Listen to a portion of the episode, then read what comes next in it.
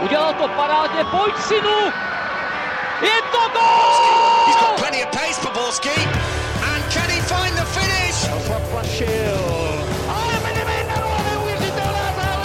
Teď to chtělo přijedat Karlově do běhu. Teď to chtělo o chviličku dřív. Heinz!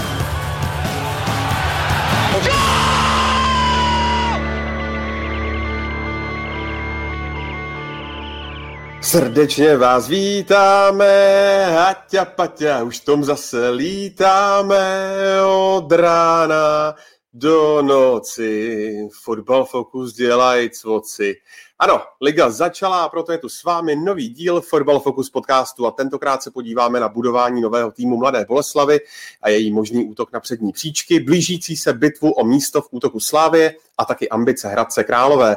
A na to všechno je to s námi už bývalý ligový fotbalista Kuba Podaný. Ahoj Kubo. Dobrý den. Když se bude mluvit o Hradci, tak nemůže chybět východočeský patriot a redaktor deníku Sport Radek Špriňar. Ahoj Radku. Ahoj kluci, zdravím posluchače.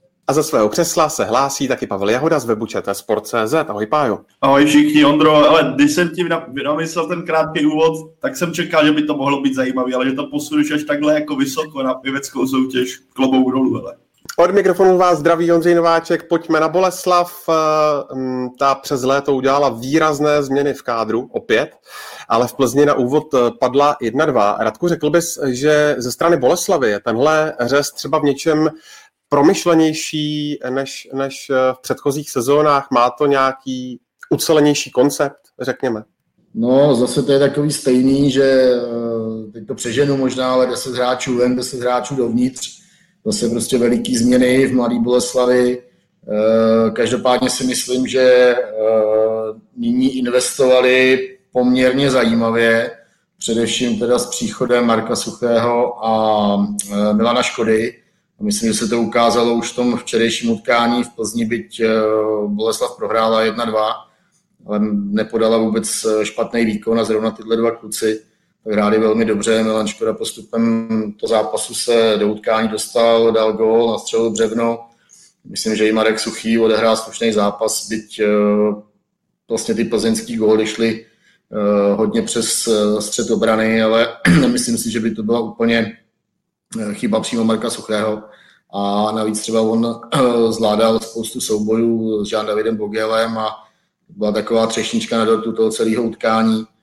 Takže jo, mě se Mladá Boleslav docela líbila. Myslím, že ten kádr teď mají zajímavě poskládaný a, a hlavně si myslím, že oni už prostě nutně potřebují dobrou sezónu udělat a, a jsem, jsem na ně zvědavý. No já, já si myslím, že co se týče té tý kvality kádru, tak, takže by se mohli pohybovat někde já nevím, do pátého, šestého místa. Myslím si, že to by měl být jejich jednoznačný cíl. No. Všechno ostatní je špatně. Tam bude určitě prvek v tom, co nastínil Radek, což jsou určitě jména Marek Suchý, Milan Škoda, teda dvě nejvýraznější posily.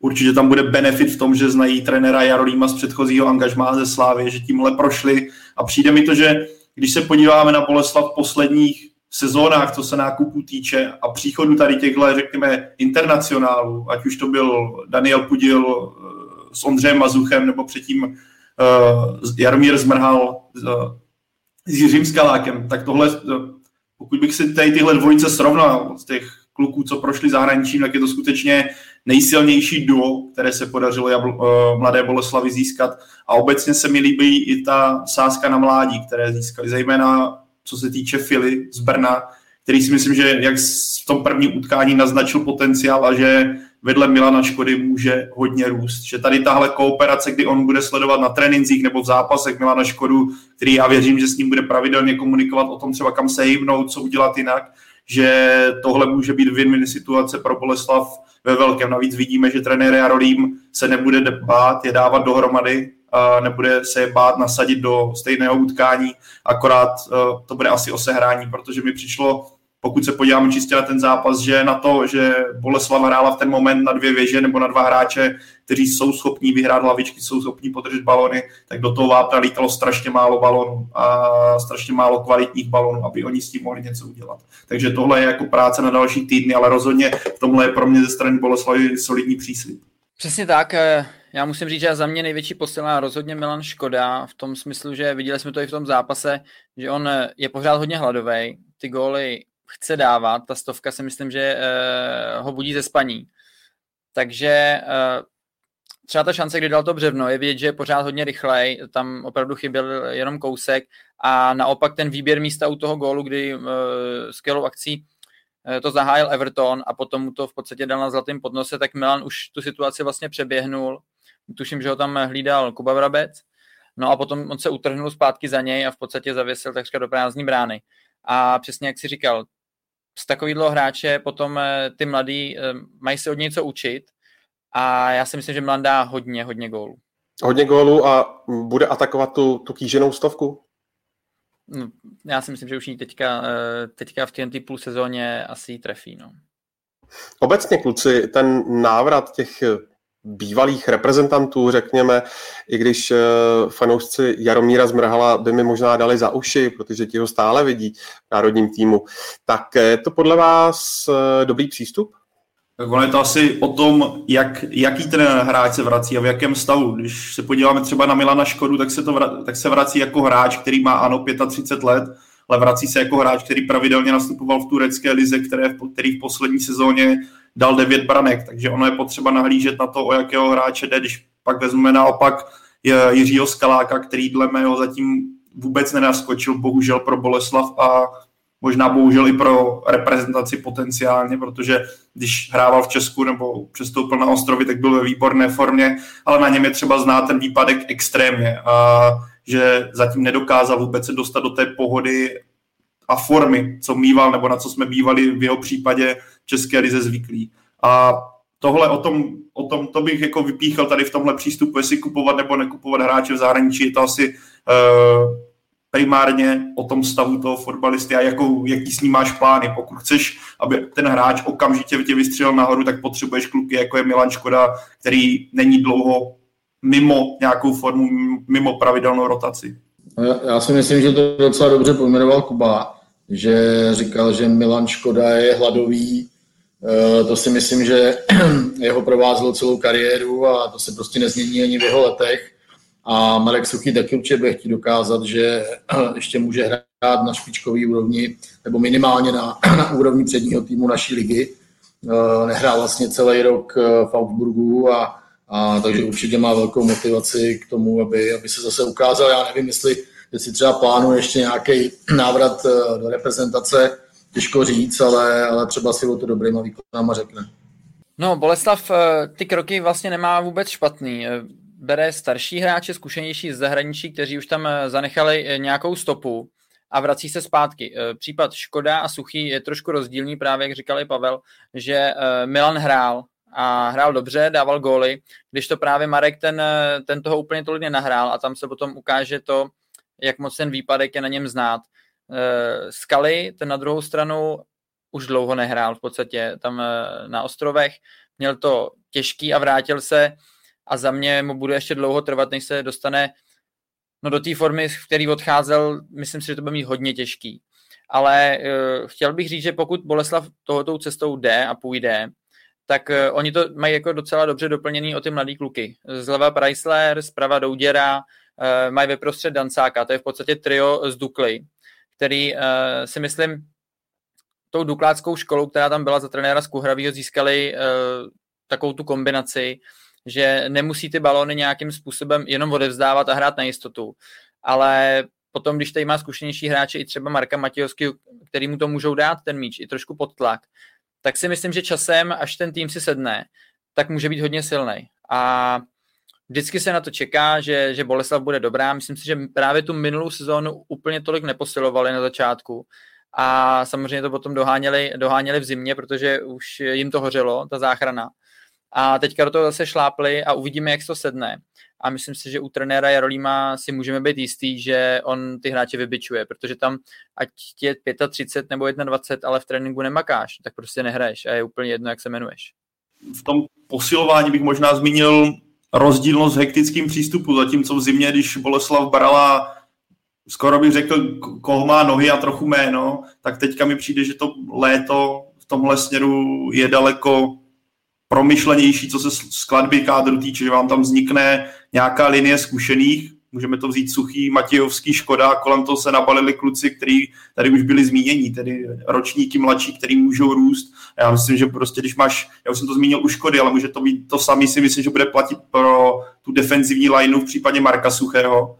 A to samé bude platit pro tu záložní řadu případu Marka Matějovského, když máte takového playera, který ho budete koukávat a budete se od něj snažit naučit, tak si myslím, že to bude, může fungovat velice dobře. A v tom vidím jako hlavní rozdíl oproti Boleslavi z poslední sezóny a z té současné. Ta skladba, a myslím, že trenér Rianolín do toho daleko víc mluvil, a ty vazby, které tam má, už jsou daleko silnější, než byly u toho kádru, co přišel třeba, nebo u těch změn, co přišly v zimě.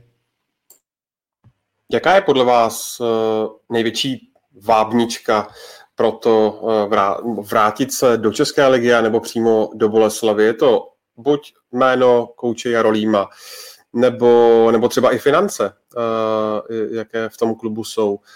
Co je podle vás největší motivací pro ty hráče? Tak peníze asi Boleslavy budou krásný, nebo respektive dobrý. Já, co jsem, co jsem slyšel, nevím, jak, jestli to třeba Radek nebo Kuba budou vědět, ale třeba o Marku Suchem se mluvilo i v případě Jablonce, akorát Boleslav měla silnější finanční argumenty, ale nevím, jak tohle, tohle jsem slyšel z jednoho zdroje, nevím, jak je to pravdivý. Ale rozhodně pak máš faktor, že je to blízko Prahy, ti kluci často bydlí v Praze, do Boleslavy není daleko, takže eh, to jsou takový ty prvky, které, když tě třeba, jak ty teďka zmínil, jsou ty kluků, co se vrací z ciziny, tak chcou mít přece jenom, nechcou cestovat někam eh, přes půl republiky, chcou být někde blízko domova a tady ti kluci často bydlí v Praze. Takže Boleslav a tady tyhle kluby jsou v tomhle směru ideální možností, navíc když vás adekvátně a dobře zaplatí. Jasně o tom by asi mohl nejlíp mluvit Kuba, protože uh, ten určitě by na to dal ten pohled profesionálního fotbalisty, ale já si myslím, že to je soubor takových faktorů. Uh, peníze, ambice klubu, uh, dojezdová zálenost z Prahy, navázanost na trenéra Jarolíma. To si myslím, že tam všechno hrálo roli v právě v příchodech Milana Škody a Marka Suchýho. No ta lokace Boleslavy je, je dobrá, protože v Praze bydlí jako většina těch kluků, nebo se sem stěhují a potom, když vybírají, a samozřejmě Pražská S už eh, jsou mimo, pak tam ještě Plzeň, to je taky relativně dojezdově ještě slušný, to jde, ale ta Boleslav je na tom nejlíp. A jasně, finančně oni dokážou ty hráče nějakým způsobem zaplatit, ale já si na druhou stranu myslím, že jako nechci mluvit asi za všechny, ale že v tomhle věku těm klukům asi už jako primárně nejde jako o ty peníze, jo? že třeba Milan Škoda, když to vezmu takhle, tak já si myslím, že mohli jít ještě klidně někam ven, samozřejmě do ne nějak extra zvuční ligy, ale zaplacený by byl asi líp, ale to jenom odhaduju, já jsem se o tomhle tom s Milanem nebavil, ale eh, to, že může být v podstatě doma v Praze a hrát ligu a právě ten tým má ambice, aby eh, byl nahoře a klidně hrál o evropské poháry tak to je podle mě asi ten základní chtíč, jako proč do té bolky jdeš, protože zase je škoda, že tam nechodí tolik lidí, ta atmosféra tam eh, není nikterak oslnivá, ale právě ty ambice toho klubu eh, si myslím, že asi hrajou tu největší roli. Součástí Mladé Boleslavy po tom dlouhodobém zranění eh, zůstává, protože prodloužil smlouvu taky Marek Matějovský, kterému bude letos v prosinci 40 let. Očekáváte, že bude nadále jedním z tahunů toho týmu? Tak bez sporu. A je to jenom spíš asi o zdravotním stavu, jestli Achilovka a další, já nevím, co všechno Marek Matějovský teďka v kariéře měl, teďka bych si prošel nějakou jeho anamnézu, ale pokud tělo vydrží, tak si myslím, že Marek Matějovský bude pořád platným hráčem. Je to jenom o tomu nastavit ten, ten střed zálohy tak, aby mohl ten potenciál využít na, na, naplno, aby ti kluci kolem něj běhali a on nemusel tolik lítat, protože dali si čistého vě, v jeho věku, on nebude extrémní běžec, ale pokud ten tým kolem něho bude pracovat a on bude se dostávat do těch pozic, v kterých on je pořád naprostý nadstandard v domácí soutěži, tak Boleslav z toho může jenom těžit. A jak jsem zmínil, prvek samozřejmě hřiště, asi pak myslím, že on obrovský vliv bude mít i v zákulisí, v trénincích a i v kabině. Tohle jsou jako prvky, které třeba nejdou tolik vidět na první dobrou, ale pro ten chod toho klubu nebo úspěšnost té jedenáctky jsou podobně důležité. Jo, a já, já můžu k tomu Márovi, tak uh, i když nebude hrát od začátku, tak eh, pokud do toho zápasu naskočí, tak on eh, tam prostě může dát eh, vysoký nadstandard v podobě kreativity a průnikových přihrávek. To tady v Lize, no opravdu tady možná nemá skoro nikdo, tady tyhle ty kolmí přihrávky skrytý, jako má právě Marek Matějovský. A já budu zvědavý, jak třeba bude hrát v kombinaci s Tomášem Ladrou, protože možná to pro někoho nebude úplně očekávaný jméno, ale já si myslím, že třeba on může být jedním právě z tahounů, pokud pominu jako útočníka Milana Škodu, který za mě ty góly bude dávat, tak Tomáš je ten, který dokáže uh, udržet míč, dokáže dobře uh, s ním driblovat, je i rychlej, má myšlenku, slušnou střelu.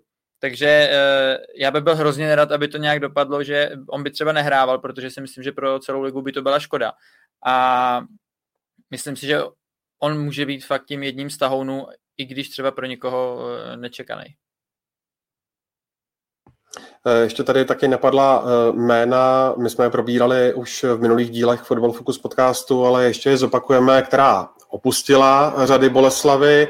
Eh, odešel Jiří Klíma, odešel, odešel Lukáš Budínský, odešel taky Michal Škoda. Budou podle tebe, Radku, nějakým způsobem mladé Boleslavy chybět? No, nemyslím si. Já si právě myslím, že, to bylo dobré rozhodnutí od vedení klubu, že tyhle hráči opustili nic proti, nebo že opustili klub, nic proti ním, ale ale myslím si, že zrovna tohle trio, který si jmenoval, takže, takže Mladá Boleslav je postrát nebude. Když se ještě vrátíme k tomu uh, nedělnímu utkání, které Boleslav hrála na půdě Viktorie Plzeň a jak jste zmínili, tak uh, ho prohrála 1-2, protože za Plzeň se trafil Jean-David Bogel a Radim Řezník a za Boleslav ten stav korigoval právě Milan Škoda.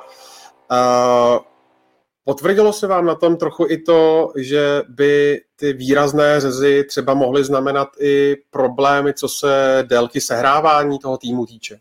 Já jsem zápas sledoval včera. Uh, jo, určitě. Myslím, že především v těch uh, defensivních řadách to bylo znát při těch obdržených golech, uh, že tam úplně ta spolupráce nefungovala. Při tom prvním golu si tam zaběh velmi dobře do středu obrany vlastně za stopery, tak si tam zaběh Káčer který ho našel teda jako úžasnou přihrávkou Děk Pernica. Eh, to byla super sehraná akce a, a při tom druhém góle tak vlastně nedohraný souboje. Taky to bylo takový, kdo to veme na sebe v té obraně nebo v té defenzivní uh, čtyřce. A takže určitě tam ještě uh, nějaký nedorazy nebo prostě větší organizace bude potřeba.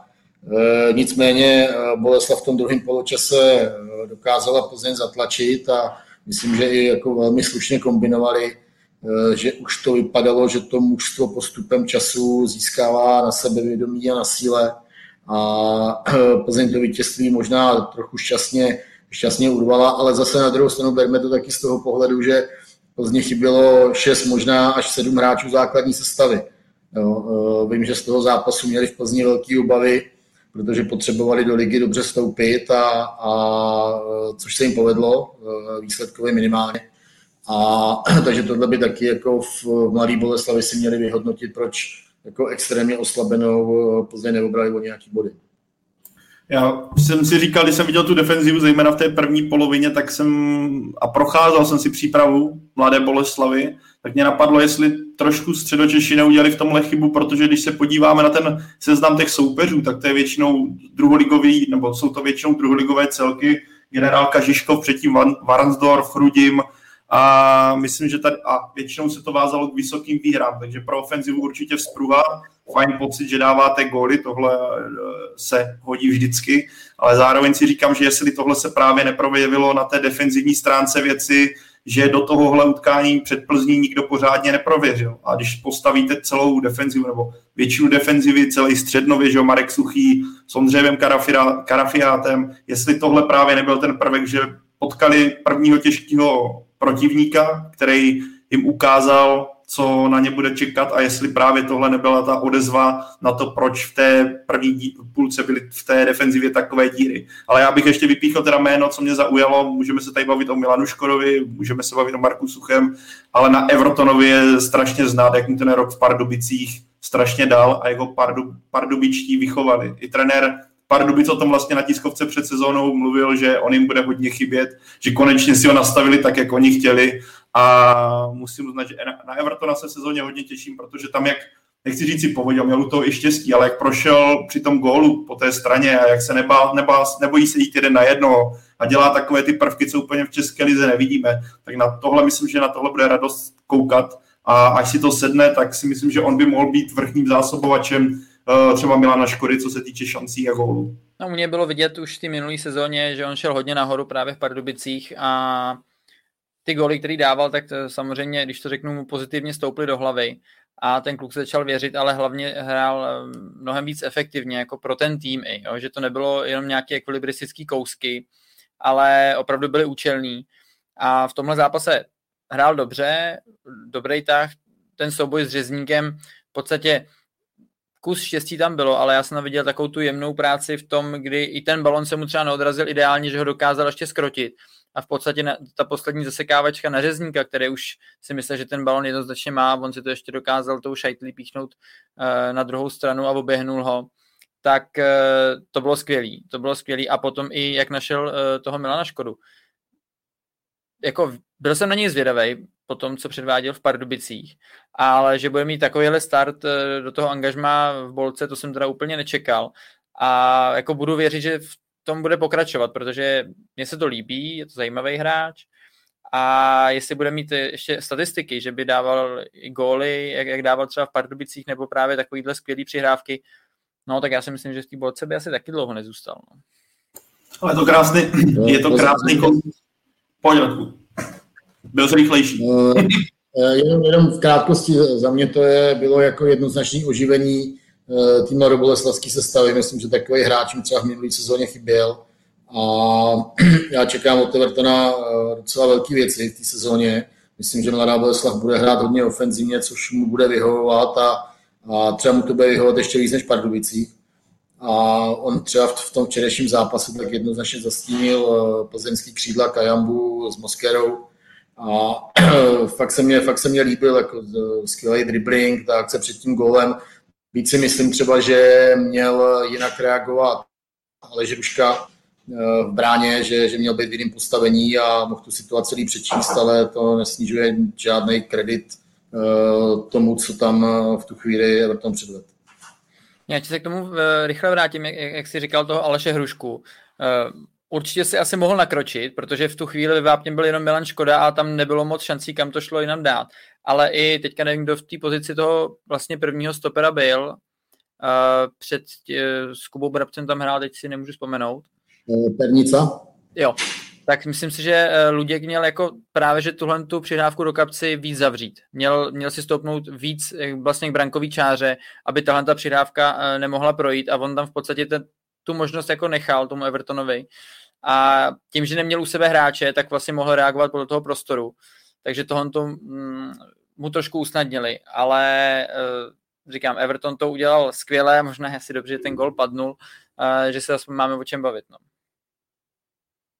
Tak jenom jsem chtěl dodat, jak Kuba mluvil o tom sebevědomí, které on má, tak je krásně vidět ten kontrast dvou stran, sebevědomí, nesebevědomí, nebo ne ten pocit, eh, že jsi ve formě právě Skalák a Everton, kdy co si, ten rozdíl, co si ti oba dovolí, je dost markantní. A jak bych teď chtěl odpovědět na jednu věc, uh, ano, Milan Škoda dal 100 gólů v klubu ligových kanonýrů, ale v Lize 100 gólů nedal České, dal, má zatím 95, do klubu ligových kanonýrů se počítá i branky v zahraničí, takže proto on tam je, ale na stay ligovej si bude muset ještě počkat ale to k tomu jsme si vyjadřovali. Eh, mimochodem, Radku, když tě tady máme, ty se eh, vlastně až do minulé sezóny specializoval na Plzeň. Uh, uh, jestli to platí, protože teď už máš Spartu, je to tak? No nakonec nastala trošku změna a pokračuju dál Plzeň. Pokračuješ v Plzni, no tak to je výborně, protože uh, my jsme minulý Football Focus podcast natáčeli ještě před tím utkáním druhého předkola konferenční ligy uh, Eh, Plzně s Dynamem Brest. Eh, Plzeň eh, ho nakonec vyhrála 2-1, teď jí ve čtvrtek čeká odveta, chtěl jsem říct v Bělorusku, ale ono to v Bělorusku nebude, ono to bude v Jerevanu. Zajímá mě, jak vidíš šance Plzně právě i tady po té výhře nad Mladou Boleslaví a s tím se pojí i dotaz Radima Trnky. Zda si pořád myslíš, že nepostoupí, což nevím, zda jsi někam psal do sportu, nebo k čemu se to váže. Člověče, teď si nejsem jistý, jestli jsem to někde neříkal. Možná jo, možná tady ve vašem podcastu, když jsme typovali, jak dopadnou pohároví zástupci, tak, tak možná jsem říkal, že Plzeň nepostoupí a ono se to opravdu může stát, jo, protože protože Plzeň prostě totálně probendila druhý poločas. Myslím si, eh, že to bylo hlavně eh, přístupem celého týmu k tomu zápasu, protože si mysleli, že už to asi lehce zvládnou, že nasypou Brstu ještě další góly a ono se to utkání otočilo. Nakonec byli rádi, že, že vůbec vyhráli, protože tam v poslední minutě měl eh, Afi velkou šanci po rohovým kopu. Eh, mohlo to být 2-2 klidně a jako nečeká je vůbec nic jednoduchého. No. Letět, letět do Arménie, do Jerevanu, kde nevíte, jaký vůbec budou podmínky, jaký tam bude hřiště, eh, jak tomu přistoupí rozhodčí. Prostě velmi jako složitý eh, problém v tuhle chvíli pro Plzeň, obzvlášť ještě vzhledem k té zdravotní zdravotním prostě problém, který oni mají, že, že nemůžou využít sedm hráčů základní sestavy, tam je jako důležitý zmínit, že třeba oni jsou úplně bez toho sehraného středu zálohy. Jo. Tam, tam vlastně Šult nebo Šult v Kalvách eh, Buchova s Čermákem, tak eh, ty jsou sehraný, hráli spolu stabilně a, a byli takovým hnacím motorem Plzně po, po dlouhou dobu a teď vlastně chybí, eh, chybí všichni tři, takže Michal Bílek to tam musí látat různě, takže opravdu to není jednoduchá situace a, a zase na druhou stranu si myslím, že Plzeň prostě by to měla zvládnout, vzhledem k tomu, eh, jak jsem Brest viděl v tom prvním utkání, ale kdyby se jim to nepovedlo, tak eh, z mého pohledu prostě by to byla ostuda, možná jako největší malér v té dobrodové éře, éře Viktorie. Radku, to se vlastně tě ještě možná zeptám, protože ty jako znalce prostředí udělal něco Adrian Balua trenéru Bílkovi, že od začátku angažmá v podstatě je to takový jako hráč, který se přesunul na nějakou druhou, třetí kolej. Tím neříkám, že jakoby nějak zářil poslední době, ale víš, jako, že třeba tohle byl zápas, kdy jsem si říkal, Jo, čeká tě duel s Brestem, který budeš potřebovat vyhrát, aby ses dostal do té skupiny, má narozeniny, tak jako bys mu mohl dát ten základ. Po druhé, vlastně, on ho hrál zatím jenom jednou základní vlastně sestavě proti Pardubkám a na jaře a vyhodilo po 45 minutách. Tak jako jestli tam není nějaká jako averze nebo neproběhlo tam něco, co by je rozkmutřilo? Uh, no, takhle, jak se ptáš, tak nějak podobně jsem se ptal včera Michala Bílka po zápase a e, z něj bylo jasně vidět, že e, je nespokojený s přístupem Baluvy, především e, s tím, jakým způsobem si plní defenzivní úkoly a, a že nehraje zodpovědně, tak to tam jako velmi, velmi jasně řek. Zase na druhou stranu já jsem tím trošku překvapený i vzhledem z mého pohledu k té slabší formě křídelných hráčů, že Baluva nedostane výraznější prostor, protože podle mě z těch křídel je minimálně co se týče ofenzivy, tak je určitě nejefektivnější. Minulý sezóně měl tuším 7 gólů, 5 asistencí nebo 6 asistencí dokonce. Byl druhým nejproduktivnějším hráčem požádá Davidu Bogelovi. A myslím, že třeba včera i po tom příchodu na hřišti, bych dostal asi 15 minut, tak uh, tam byl cítit. Jo. A, takže uvidíme, jak se to bude vyvíjet. Možná prostě Michal Bílek samozřejmě je, je pedant na, na defenzivu a chce, aby si hráči bezpodmínečně plnili i obraný úkoly, což je samozřejmě velmi správně. A takže Balva se možná bude muset v některých eh, věcech změnit, ale za mě to je pořád hráč, který by měl být základní sestavě. No, já si to myslím taky, co se týče té tý ofenzívy, protože tam je nadstandardní. Eh, přirovnal bych ho ale vzdálenějc eh, ke Sterlingovi, protože on dokáže vyvinout vysokou rychlost a vlastně zastavit na, na opravdu malém kousku a změnit směr i s balonem a to musím říct, že pro obránce je asi to nejtěžší, co může být. Navíc má slušnou kopací techniku a i někdy takovýto vidění něčeho kreativního to má taky.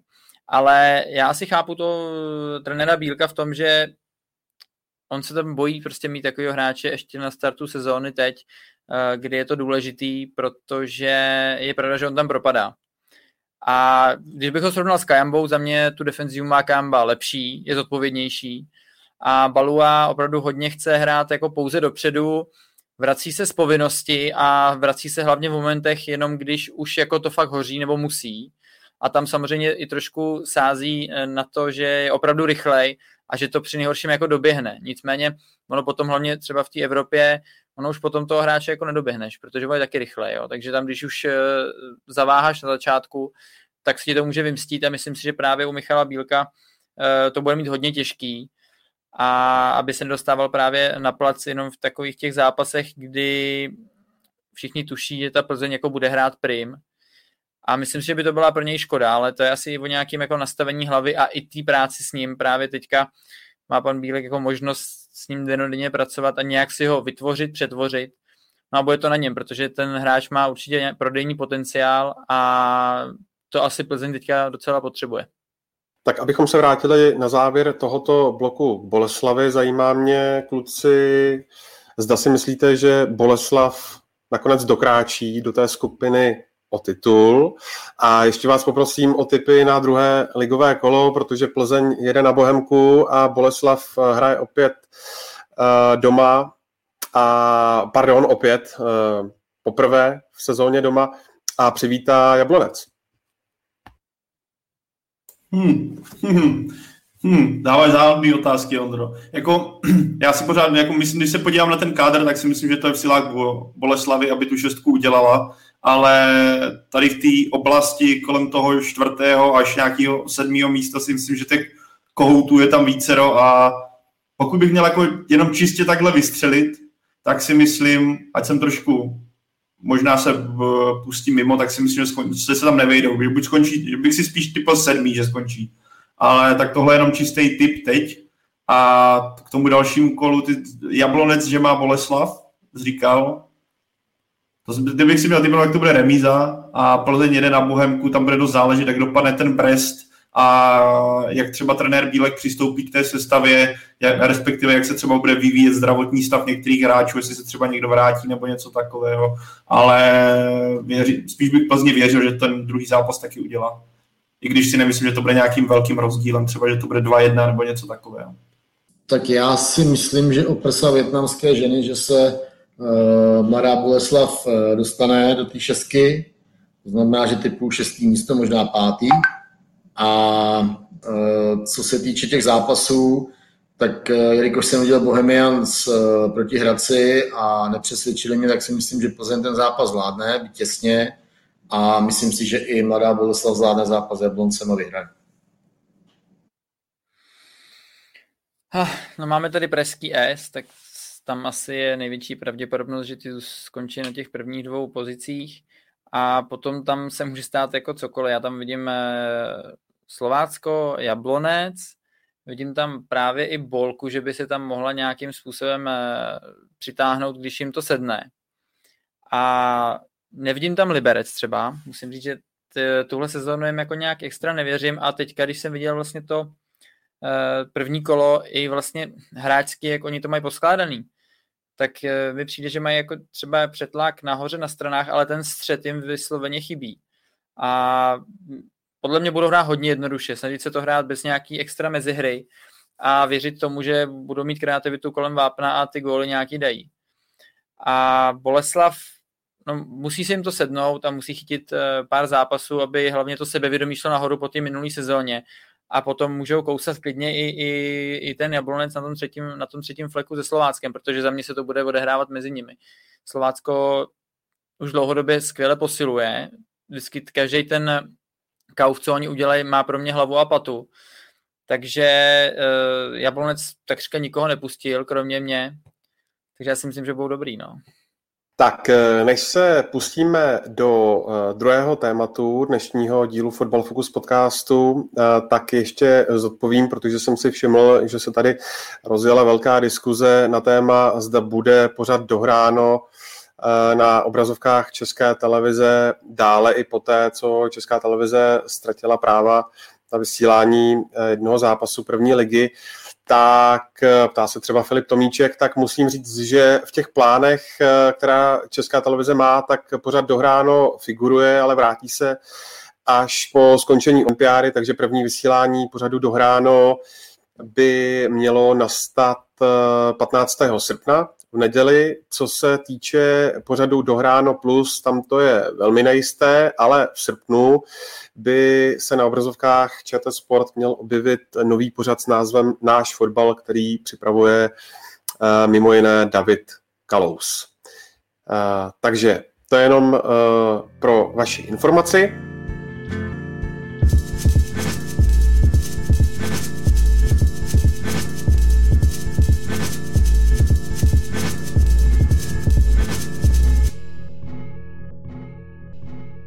No a my se pojďme uh, podívat do Edenu, protože tam se schyluje k bitvě hmm, poměrně dvou těžkých vach v útoku, ale třeba taky ne. Každopádně, trenér Trpišovský na té eh, tiskovce eh, v minulém týdnu prohlásil, že podle jeho soudu by se třeba Michal Krmenčík, který byl záhy podepsán na roční hostování s obcí, Eh, mohl rozehrát do ještě daleko lepší formy, než měl v Plzni. Dá se s tím souhlasit podle tebe, Radku? No, vzhledem k tomu, eh, jakým způsobem dovede realizační tým čili s Jindřichem Trpišovským eh, zlepšovat hráče, který přichází do Slávy, tak já bych mu i věřil, že to tak bude.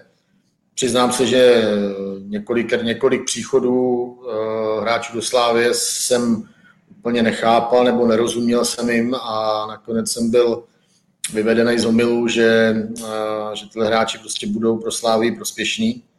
A tudíž já si myslím, že jo, že, že budu Jindřichu Trpišovskému věřit, že, že Krmenčík bude lepší ještě než Plzni, ale zase na druhou stranu je třeba říct, že Krmenčík byl v Plzni velmi výrazný.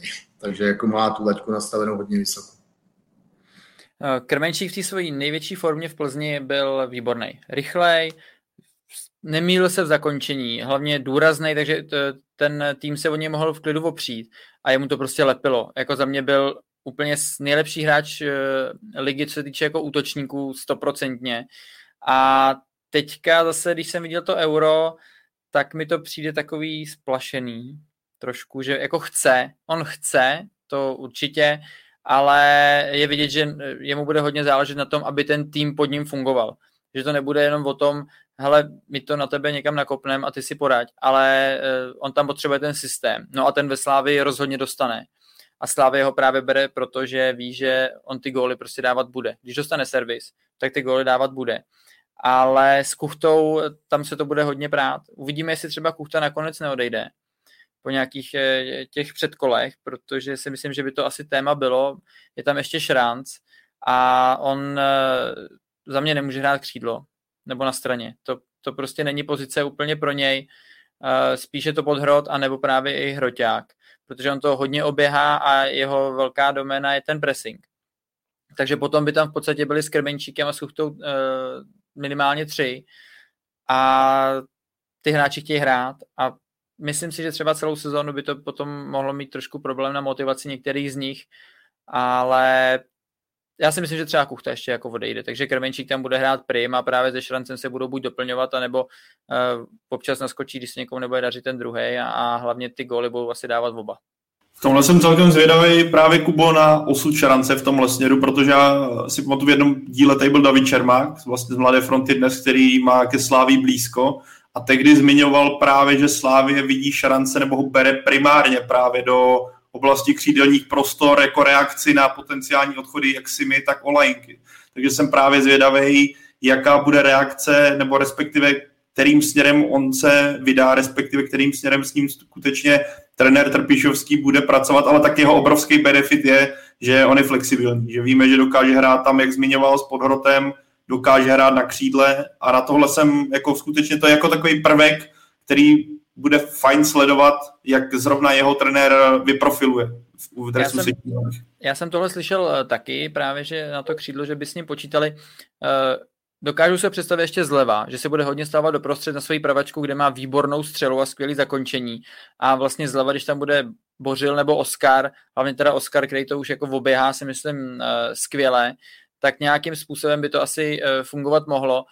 A taky záleží na tom, jak Ivan si zvykne na tu rotaci, že on třeba, když půjde do prostřed, tak eh, je schopný za něj na to křídlo potom někdo eh, na nějakou chvíli zaskočit a vlastně ten prostor podržet. A tohle to bude asi hodně jako stěžejní pro, pro Ivanovu pozici ve Slávi, protože já si myslím, že ty góly dávat bude a bude hlavně pracovitý a to se panu Trpišovskému líbí. Mimochodem, Kubo, vy se vlastně s Ivanem Šrancem znáte možná už z Dukly. My jsme spolu byli ve Spartě, ve Spartě? potom jsme proti sobě hráli na Slovensku, když jsem byl v Bratislavě a pak jsme spolu byli v Dukle a ve Blonci, takže hm, tak nějak pronásledujeme. No. Jaký to je kluk v kabině i mimo ní? Uh, je skvělé, já ho mám moc rád, my jsme spolu hodně, hodně komunikovali a komunikujeme doteď. V té kabině on byl ten, se kterým jsem se mohl bavit takřka o všem, měl velký přehled a pokud nějaký téma neznal, tak si na ní dokázal vytvořit hodně zajímavý názor, takže byl to můj oblíbený spoluhráč, jenom se teda nenaučil česky, no, tak tomu úplně nešlo, ale jinak kluk do kabiny skvělý a já věřím, že i v té slávě zapadne a hlavně, ať mu to funguje na hřišti. No. Vy osobně... Uh... Je, jestli můžu jenom do toho skočit, uh, to jsem se, bych se chtěl zeptat Kuby, promiň to. jenom, je, uh, jenom jsem si říkal, že až, až Slávia bude úplně komplet, tak je taky velmi pravděpodobný, že třeba na šrance se pokaží nedostane v sestavě. Tak jestli si myslíš, Kubo, že bude takový trpělivý, že, že dovede čekat na šanci, nebo co to s ním udělá, protože asi ten předpoklad, že, že nebude hrát každý zápas určitě Eh, v tomhle tom jsem nějakým způsobem v klidu, že vím, že Ivan jako nebude zapšklej, Jo, tak samozřejmě, kdyby ta situace měla trvat nějakou dobu, tak každý chce hrát. On tu výzvu do Slávy je přijal, eh, hlavně z důvodu prostě těch sportovních, že furt chceš jako růst vejš a vejš a v tom Jablonci se mu dařilo skvěle. Myslím si, že eh, další sezóna tam už by asi no, moc lepší by asi už být nemohla takže jde vejš a už jsem ho zažil v situacích, kdy třeba nehrával a nikdy to nebylo tak, že se jako naštval, zavřel se do sebe a v podstatě trucoval, ale vždycky makal dál na sobě a ať musel to vzít trošku obklikou, ne, nešla ta jeho cesta pořád jako strmě vzhůru, ale nakonec se dostal eh, do Slávy, což je momentálně sportovně určitě nejlepší tým tady u nás, výsledkově i v evropských pohárech. A pokud ta situace přijde, já vím, že na sobě bude makat, na tu šanci si počká, ale kdyby zase měla trvat nějak dlouho, že by moc nehrával, tak, tak zase nemá cenu, aby tam zůstával. To je asi lepší potom jít někam hrát a, a ještě si ten fotbal trošku užít. Já bych ještě dodal eh, k otázce vlastně, jak zmiňovali, nebo jak mluvili kluci a ty zmiňoval s Ondro otázky Krmenčíka, tak uh, jestli on bude lepší. Bude to asi chvíli taky každopádně trvat, protože když se podíváme na to, že v Řecku taky na konci sezóny spíše střídal, byl střídajícím hráčem, neměl tam takovou minutáž, jak by si on přál, to samé se mu stalo i v Brugách.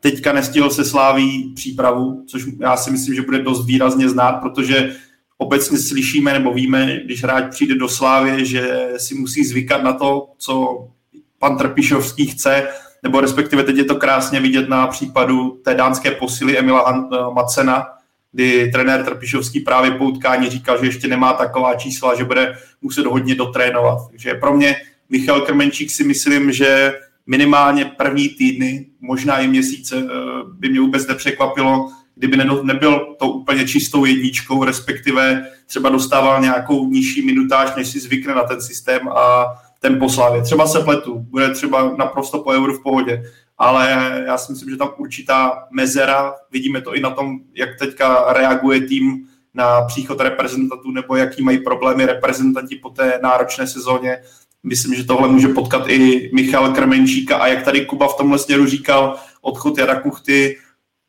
právě pro, v tomhle si úplně nejsem jistý, jestli Slávě by toho dobrovolně pustila za předpokladu, že Michal Krmenčík je zatím ve stavu takovém, že nevíme, kolik tréninků vůbec ze Sláví stihl, ale jestli by šli do takového rizika, že by pustili Jana Kuchtu a doufali by, že Michal Krmenčík hned od začátku bude sypat gol za gólem a pojede prostě top, top strop, což si úplně nejsem jistý ale už jsem to zmiňoval tehdy u Alexandra Baha, u kterého jsem čekal další adaptaci a viděli jsme pak, že do toho vlítl úplně po hlavě bez problému. Slavia teď má útočníků až až. Čekáš, Kubo, že ještě, eh, pokud tedy nebudeme počítat eh, Honzu Kuchtu, o kterého eh, stálo anglické Stoke, tak že ještě někdo, jako třeba Petar Musa, který si osahal Bundesligu, odejde? No víš, Musu jsme třeba vůbec nezmínili a, za mě je to taky zajímavý hráč, ale cítím, že ta typologie, kterou on má, tam do toho systému úplně nesedí. Takže bych se vůbec nedíval, kdyby odešel a asi by to bylo dobrý i pro něj. Já vím, že už eh, ještě než odcházel do, ně, do Německa vlastně na to hostování, tak nějaký zájem o něj byl, ale uh, nebyly to zase nějaké jako velké částky. Takže si ho Slávě ještě nechala, ale myslím si, že ten asi půjde někam. Nevím, jestli to bude přestup nebo zase hostování, to úplně takhle spekulovat nechci, ale koho asi by Slávě obětovala, tak je Sima, to není si žádný velký tajemství. A Petro Olenka taky měl nakročeno, že by někam mohl odejít, docela s tím ve Slávě počítali, ale, ale nic moc zajímavého se neobjevilo na to, jakou on měl sezónu a jaký měl eh, čísla a hlavně jak i vypadal uh, v těch zápasech. Takže Slávě se na to docela jako bytě připravila s vidinou eh, té ligy mistrů. Nicméně ty odchody se úplně jako neuskutečnily, no, takže se uvidí, co ještě jako bude. Ale já upřímně jsem teda čekal větší zájem hlavně o toho Petra Olejnku, ale tam v podstatě není jako nic moc extra konkrétního, co jsem, co jsem slyšel. A na toho Simu to je takový hop nebo flop, no, tak jako mu to docela šlo, to, to myslím, že tehdy asi by ho chtěl každý, ale teďka na něj úplně jdou dobrý zvěsti, trošku asi má z toho zamotanou hlavu v tom věku, což se dá i nějakým způsobem pochopit a Slávě si myslím, že to tlačí k přestupu. Tlačí, ale ono potom, když o někoho není jako extra úplný zájem, tak eh, se to tlačí těžko.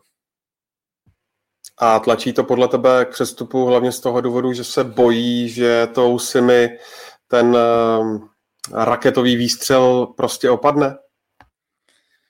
Uh, asi jo, no, jako to je těžký říct. Jak mi se líbil v těch zápasech, eh, jemu to vyšlo skvěle, my tomu trošku říkáme taková pseudoforma eh, občas v kabině, že ti tam prostě padne všechno a, a jsi skvělý. On ty předpoklady má, je rychlej, eh, má, má dobrou střelu, to, hlavu taky, tam jako nemůžeme zase říct, že to, že to byla náhoda, to rozhodně ne, ale všichni jsme ho viděli, jak dával gol za golem od začátku toho, co začal nastupovat, tak jsme ho viděli strašně vysoko a on se tam třeba ještě časem dostane, ale teďka přišel mm, menší útlum a No já si myslím, že by vlastně Slávě se možná bojí, aby vůbec z toho uh, něco velkého bylo, protože si myslím, že tam asi taky počítali nuly, co v něm už mají a teďka, jak říkám, ten zájem tam není úplně takový a, a uvidíme hlavně, jak se s tím vyrovná sám ten hráč. Já nevím, jak moc je psychicky odolný, nikdy jsem s ním nemluvil, jak by na mě působil, ale pro takhle mladého kluka uh, takový zájem, který o něj byl a ty kontakty, který on měl od všech agentů, tak uh, si myslím, že je hodně těžký to ustát. Když eh, zůstaneme u té terminologie, eh, pseudoforma, tak eh, pseudosouboj, Krmenčík, Kuchta, Radku, myslíš si, že typologicky by mohli hrát třeba tihle dva chlapy vedle sebe? Já to obrátím, já si myslím, že Michal Krmenčík by nemohl hrát vedle Honzy Kuchty. Já si myslím, že Michal Krmenčík potřebuje být na hrotu sám, ono se to ukázalo už v Plzni a on o tom mi mluvil, že, že má rád prostě, když se pohybuje sám na tom hrotu a, dostává servis ze zálohy a, a nemusí se tam s nikým nějak propojovat. A, a takže pro Michala Klemenčíka eh, je jednoznačně příjemnější, když je na hrotu útoku sám. Eh, já si myslím, že to, že to tak bude i ve že v případě, že dostane šanci, tak určitě se tam bude pohybovat jenom eh, v jedné osobě a, a nikdo okolo něj. No. Takže myslím si, že i z pohledu nějakých těch náběhů a takového Eh, toho akčního rádia, který, který on má, tak, eh, tak si myslím, že by to bylo jednoznačně správně. No. Že asi nemělo by smysl nějakým způsobem přetvářet, měnit a, a tlačit mu tam někoho na sílu. Uvidíme, ale třeba, třeba Jindřich Tepíšovský má jiný představy, najednou prostě zjistíme a zjistí to třeba i Michal Krmenčík, že, eh, že to dají ve dvou, no, tak, tak uvidíme. Ale já si myslím, že bude, že když bude na hrotě, bude sám. Tak já si myslím, že dokonce by, že by si Jan Kuchta s Michalem Krmenčíkem tím stylem fotbalu, který oni preferují a kterým se prezentují, by si často lezli do pozic, respektive lezli by si do zelí, že mi přijde jako mnohem přijatelnější asi dvojice, o čemž mluvil Kuba, že kdyby Michala Krmenčíka doplňoval právě Ivan Šranc, který dokáže hrát přece jenom trošku jinak než tahle zmíněná dvojka drsňáků na hrotu, které bránit musí být naprostý peklo, teda Kuba to myslím zná, jako když tím, že eh, působil nebo hrál spíš na kraji, tak asi se nedostával tolik s nima do kontaktu, ale i tak jako hlídat Michala Krmenčíka nebo Jana Kuchtu musí být jako celkem výzva to, jak oni jsou fyzicky schopní a nepříjemní. No jo, tak jsou kvalitní, proto jsou ve Slávii oba, ale já si nemyslím, že taky budou hrát eh, vedle sebe. Podle mě totiž eh, Slávě potřebuje mít převahu v tom středu a tím, že by tam eh, dali dva takhle typologicky podobný útočníky, který nejsou schopní hrát tu desítku toho podhrota, nejsou schopní jako nějak extra dropovat si do těch meziprostorů. V podstatě, že jeden zůstane mezi oběma stopery, oba dva je naváže a ten druhý si může skočit níž a vytvořit vlastně převahu v tom prostředku. Tak tohle to za mě ani jeden z nich jako neumí. Není to prostě jeho hra a to naopak zvládne ten Ivan Šránc a navíc v tom se ještě můžou měnit, že Ivan, i když ten Krmenčík by taky ještě dokázal prostě rozbíhat asi za tu, za tu obranu, oni jako zase jsou docela poctiví, nejsou líní, jo, ty kluci, nejsou to typický tady e, nějaký útočníci, který tam stojí jako, jako tyče, jo. Ale za mě vedle sebe prostě by to narušilo ten koncept e, té hry, té slávě a myslím si, že ani v očích trenérů to takhle jako nevidí, takže e, myslím si, že spíš jako jeden bude nahrazovat druhýho, anebo právě, že třeba uh, ten Kuchta odejde. Ty si, Pájo, říkal, že uh, Michal Krvančík se může na trávník ze Slávy dostat třeba i v řádu týdnu, nebo možná to bude trvat i nějaký měsíc. Tak myslím, jako do ideální formy, to on se asi možná dostane dřív, ale jakože osobně čekám, že ta jako tím, jak byla ta sezóna náročná, nebyla pořádná příprava, tak jako do nějaký takový ty topovky, o kterých si zmiňoval, že Jindřich Trpišovský říkal, že Michal Krmenčík by mohl být lepší než v Plzni, tak si myslím, že právě to jako chvíli bude trvat, než nastane ten čas té, toho perfektního vyladění. Tak, tak jsem to myslel, ne, že by jako měl trvat jako měsíce, než on naskočí. To si naopak nemyslím, to bude v řádu zápasů a myslím, že trenér Trpišovský naopak bude chtít do té rotace dostat co nejdřív, aby dostal zápasovou praxi, protože on bude potřeba v těch pohárech. Ale pokračuji otázce, ten, aby... aby jsme, Už jsme víceméně odpověděl. Každopádně, kolik si myslíte, že Michal Kramenčík dá v téhle sezóně za Slávy gólu? No, já bych chtěl ještě zmínit jednu věc, že uh, Michal Krmenčík má momentálně svalové problémy a je otázkou teda, kdy půjde do plního tréninku a, a kdy se vůbec uh, nějak zapojí do akce, takže Takže to se uvidí teprve, eh, jak se mu to zranění bude, bude léčit. A v případě, že bych se měl typnout góly, 35 kol, no, dejme tomu, když nastoupí v pátém, šestém kole, No já si myslím, že někde hranici třeba 12-13 gólů by mohl atakovat, což by znamenalo, že by se zapojil do uh, soutěže o střelců. Takže, takže takhle. Ale uh, ještě, jestli můžu, tak uh, krále střelců vyhraje Milan Škoda. To se mi líbí, Radku, tady tyhle ostrý typy hnedka takhle. Pěkně, pěkně z ostra, žádný alibi. Ale já jsem si tady napsal, že jsem byl trošku skromnější v tomhle případě a napsal jsem si 8 gólů Mich- Michala Krmenčíka, takže uvidíme. Posledně uh, naše typy na góly s Radkem zbudili zejména Radku v typ na to, že dá si na jaře jenom jeden gól. Vím, že Radku se pak omlouval, ale jestli se nepletu, on dal jenom dva, ne? Na jaře to bylo kouzelný, že potom břevně se jako kál, jakou udělal chybu a nakonec to nebylo tak mimo. Takže myslím, že více reálný je samozřejmě Radek, který je přesný typer, velice solidní. No, já teda vůbec nevím, kolik by mohl dát gólu, protože tam fakt záleží na tom zdraví. Eh, tady, jak říkal Radek, že teď je zraněný, tak eh, on se třeba vyléčí, ale on se ještě musí dostat jako do tý, eh, na ten level té slávy. A to si myslím, že pro něj bude hodně těžký nechci mu křivdit, ono bylo to euro a tak, ale právě tam jako nevypadal úplně eh, v topu. No to, ono zase to Řecko k tomu trošku svádí, že jo, tam to není jako úplně špatný žít a nějak si užívat. Takže já si myslím, že právě jestli to zranění nebude extra vážný a on nastoupí v nějakém pátém, šestém kole a potom mu to zdraví vydrží, tak těch gólů fakt bude dávat eh, hodně, protože ta Slávě mu ty šance vytvoří. A já si myslím, že prostě on proměňovat bude, takže klidně je schopný se dostat do nějakých, no, mě napadlo 13, no, a tak eh, nechci mu zase moc věřit, že bych řekl 15, no, ale, ale prostě nějak takhle to bude. Jestli bude zdravý, tak ty góly za Slávy v Lize eh, rozhodně dávat bude.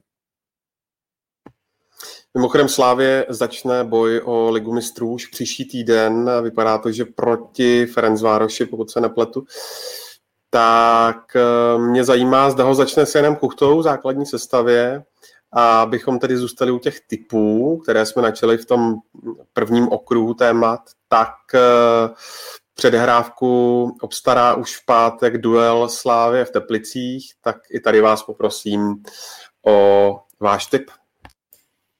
Ano, a jasná výhra. A domluvil jsem.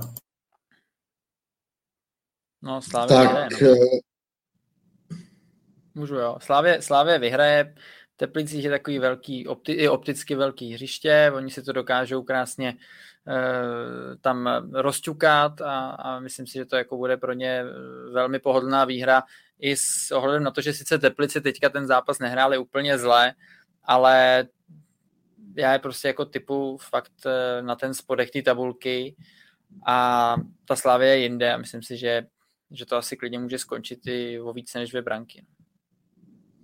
Eh, já naprosto souhlasím s Kubou, já taky Teplice vidím velmi, velmi nízko, spíš si myslím, že pro mě to je asi hlavní adept eh, na sestup a Slávě tam ten zápas zvládne a co se týče dvojzápasu s Ferencvárošem, jako velmi, velmi těžký, bude záležet na tom, jakým způsobem Slávia vyladí ten zbytek kádru a, a v jaký sestavě naskočej. Eh, takhle je to český tým, eh, já si přeju, aby, aby se Slávia zase dostala do ligy mistrů, takže já řeknu, že postoupí, ale, ale očekávám jako velmi náročný dvojzápas. Tak a než se přesuneme k otrokům, tak eh, jedna pochvala pro Kubu. Ondřej Novosad píše jako host Kuba výborný, dobře mluví, nefrázovité, nepředvídatelné odpovědi a pohledy. A ještě jeden dotaz, to je na tebe, Kubo. Fans Hooligans píše, teď jsem koukal na Aukro a prodává se tam tvůj podpis, jaký na to máš názor? Jo, No ale tak pokud to není podpis, který používám eh, na smlouvy, tak eh, mi to úplně nevadí, jo, ale na tohle to ty podpisy mi jsou ve finále nějak tak asi jedno. Já vím, že prostě těch kartiček podepisují po zápase mraky a, a, a různé fotky a tak, takže s tím asi nějak jako hmm, nějak problém nemám, protože vím, že těch sběratelů je opravdu dost a oni si takhle ve finále mezi sebou vměňují ty kartičky a, a posílají ty peníze, tak říká podle mě všichni mezi sebou furt, jo. Že prostě jednou tam přijede někdo, mi tam otevře album, tam má 15 kartiček, já mu jich všech 15 podepíšu, tak je mi asi jasný, že si s nima nevylepí zeď. Jo, že to asi nějakým způsobem bude buď s někým changeovat, nebo je možnost právě asi něco takhle prodat, ale jako bůh ví, kdo si to koupí teda. Ale eh, mě víc třeba mezelo, když mě někdo jako požádal, většinou samozřejmě eh, jsem vyhovoval těm, těm mladším, těm dětem, nebo když to bylo právě pro někoho, tak mě požádali, jestli jako jim nemůžu něco dát. Řeknu to, drezy jsou pro nás strašně uh, drahý. V tom smyslu, kolik mě řekne odres uh, lidí a já bych měl jako všem vyhovět, tak jsem hrál fotbal jen proto, abych rozdával svoje drezy, jo. Protože ty drezy stojí od nějakých eh, 1500 do, až do 3000 korun, co jako platíme tomu klubu, když ho někomu dáme. A po každém tom zápase ještě v době sociálních sítí prostě toho chodí třeba těch žádostí po každém zápase třeba 5, 10, jo. Ještě někoho potkáš u stadionu a tak. Ale když mě takhle někdo požádal, tak jsem posílal i nějaké věci, co se týče tréninkových věcí třeba z Indie, kde byly, byly jako popsaným jménem a všechno. No a k tomu byly srdcerevní dopisy a nějaké jako problémy a že to je prostě, aby to udělalo radost. No a potom, když jsem to viděl za nějakou dobu právě někde v nějakém inzerátu, tak musím říct, že to, to mě jako eh, hodně naštvalo, protože dokonce tomu člověku jsem teda volal potom a myslím si, že to asi jako pochopil trošku, protože já chci udělat někomu radost tímhle darem. Já to fakt neposílám někomu, aby si na tom vydělal. A sorry, já nejsem tady, že nejsem žádný Ronaldo, aby to mělo nějakou velkou hodnotu, takže jestli tady potom někdo tady to tréninkový triko tady nabízí za třistovky, ale tak to snad mi radši napíše, eh, napíše a možná mu ty třistovky pošlu, protože uh, nějaký charitativní projekty nebo takhle docela podporuju ne, že mi teďka budete všichni psát, že mám něco poslat. Jo. Ale jako zamrzelo mě to. Já jsem chtěl udělat prostě někomu radost. Byl jsem rád, že někdo má zájem nějakým způsobem třeba e, mě má jako oblíbenýho hráče a v podstatě z tohohle akorát se potom vyklube nějakým způsobem podraz a to mi vadí. Myslím si, že tohle by se úplně dít nemělo, protože právě potom tu radost eh, někdo nemá. Ale kontroloval jsem to, Kubo, máš tam dvě je tam souboj dvou prodejců, máš tam dvě kartičky ještě ve spartianském dresu a jedna je teda o 9 korun dražší než ta druhá. Ale jsi jako kolem 70, 60 až 70 korun, jako nejseš levný. Jako já, jsem myslel, já jsem myslel, že ta první je za odvoz a ta druhá stojí 9 korun právě. ne, ne, doprava je navíc za kilečko, takže jako, ale nejseš levný, nejseš to... levný podpis na Aukru, hele. To je jako docela dobrý teda zase, no. Tak všem posluchačům žádný podrazy, žádný vyžírkovství, jenom čistě uh, pravý fandění.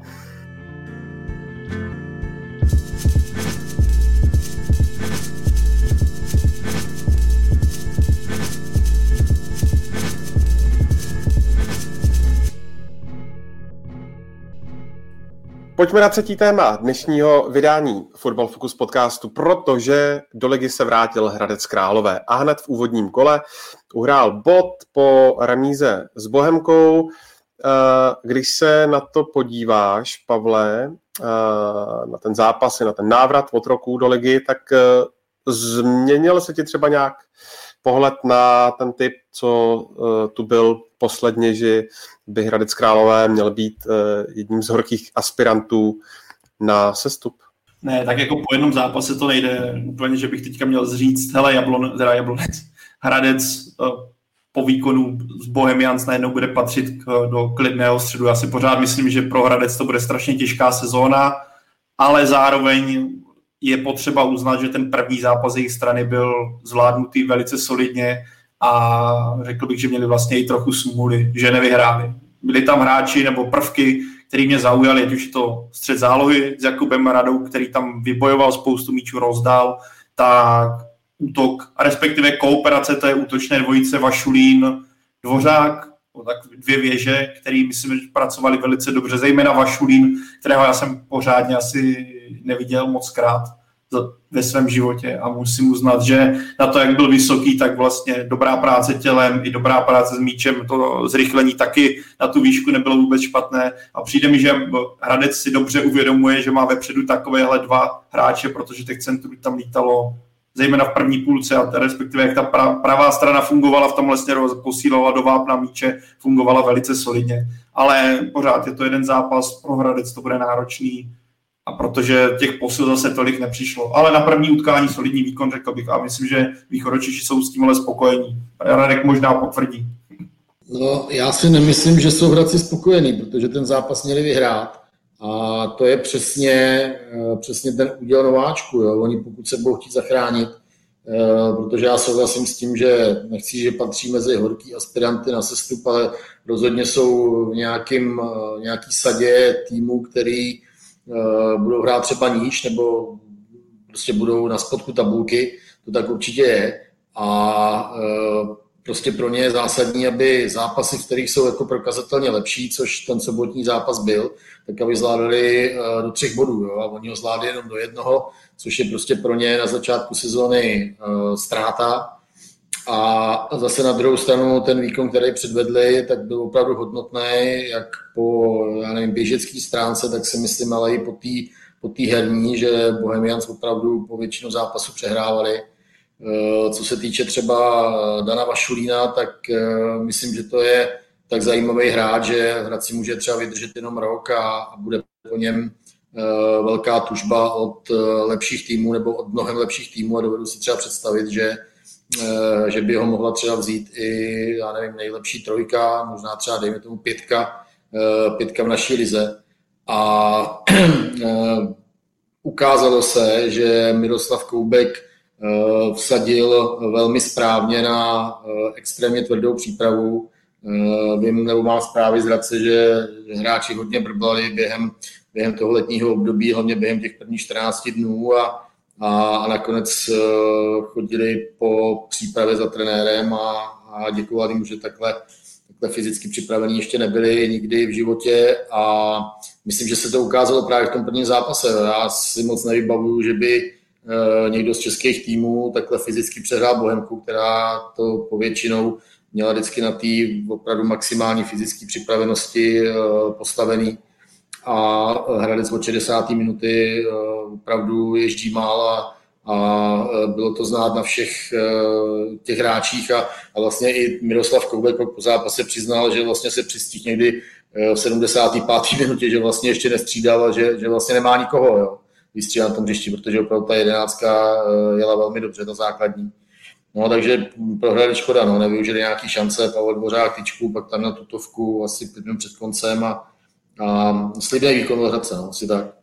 Eh, Vašulín, no já jsem na něj slyšel jenom chválu, určitě to bude hráč, který ho budu sledovat, eh, jediný, ale to je i vzhledem k věku, eh, na co si asi musí dát pozor nebo snažit se zapracovat, je samozřejmě ta konzistentnost těch výkonů, protože jsou zápasy, kdy hraje výborně, lepí mu to a tomu týmu strašně pomůže, hlavně při nějakých těch delších balonech, ale pak jsou taky zápasy, kdy mu to uh, od té nohy trošku odskakuje a samozřejmě ten tým potom, když si o něj pomůže, je zvyklý, že to je schopný uh, všechno zpracovat a vlastně distribuovat dál a potom oni to na nakopnou, všichni jdou ven a uh, on to třeba neudrží a ztratí to, tak si myslím, že tohle uh, je asi jediný, co on potřebuje nějakým způsobem zlepšit, aby se mohl posunout dál. Pokud v těch výkonech bude jako konzistentní, tak je to hodně zajímavý hráč, hlavně svojí výškou a tou typologií a i nohama umí.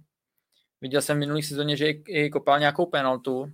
To jako, tuším, že to šlo, šel tedy na hetrik, takže to byla taková ta jako hele, dáme ti to, ať si dáš hetrik, ale ono i tu jako penaltu v podstatě rozhodnutou není úplně jako jednoduchý proměnit, takže je vidět, že ten kluk se asi chce někam posunout, že v hlavě by mohl směřovat vejš a já ho teda budu sledovat.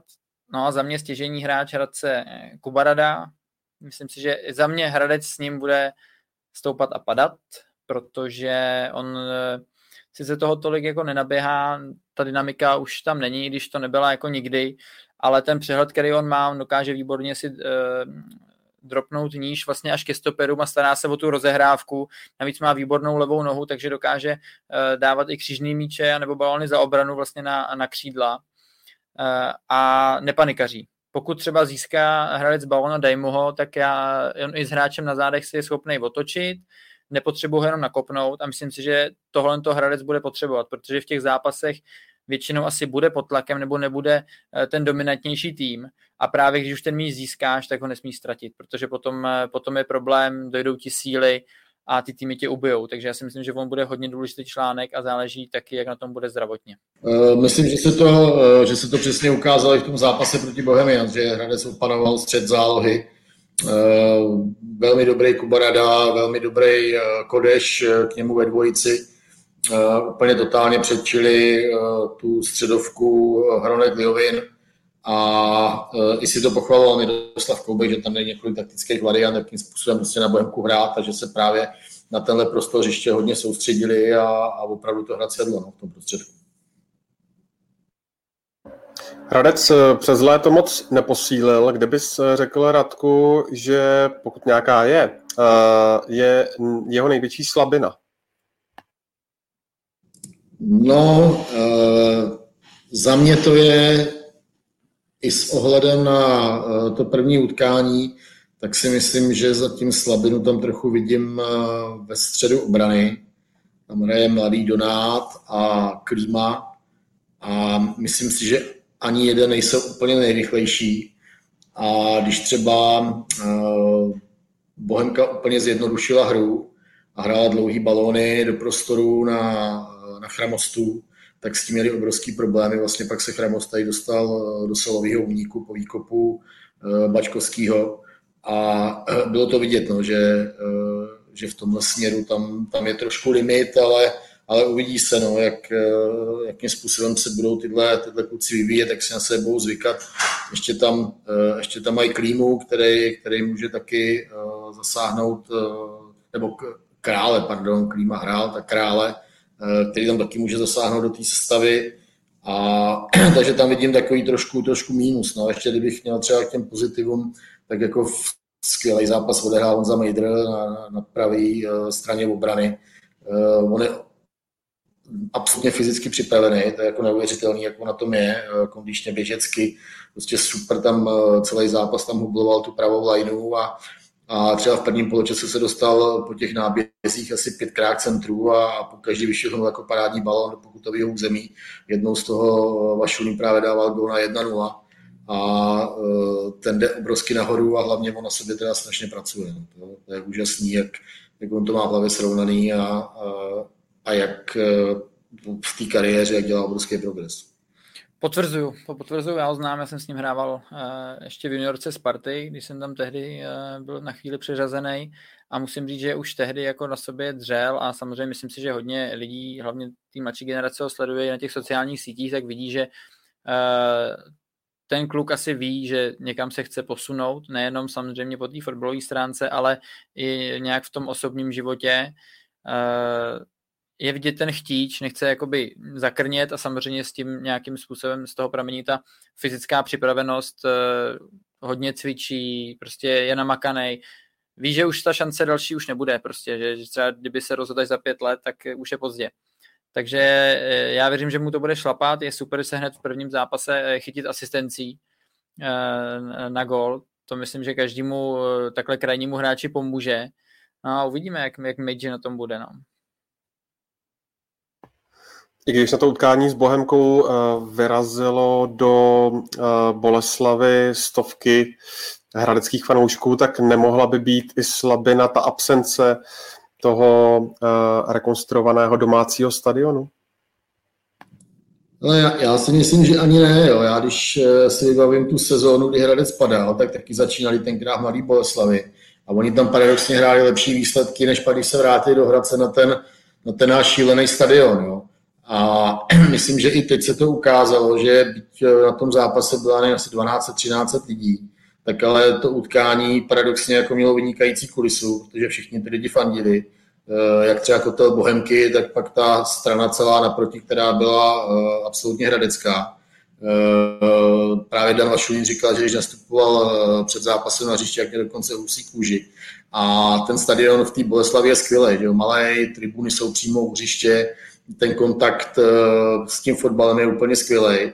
A vzhledem k tomu, že Hradec, že Hradec opravdu odehrá dobrý utkání, především herně a myslím prostě, že i takovou tou atraktivitou, že, že nabídnu divákům dobrý zážitek, tak eh, si myslím, že po Hradci se to rozkřikne a že tam bude chodit eh, víc a víc lidí. Jo. Takže třeba na příští kolo je tam Liberec, což je další jako atraktivní soupeř, tak, eh, tak věřím tomu, že tam bude třeba už 2000 lidí a, a pak už to má super kulisu, no, protože přeci jenom ty diváci z Malý Boleslavy, když tam přijdou, tak většinou spíš sedějí, nefandějí, ale uh, ty hradecký fanoušci vždycky byli hlasitý a teď jsou ještě navíc nadržený na, na prvoligový fotbal.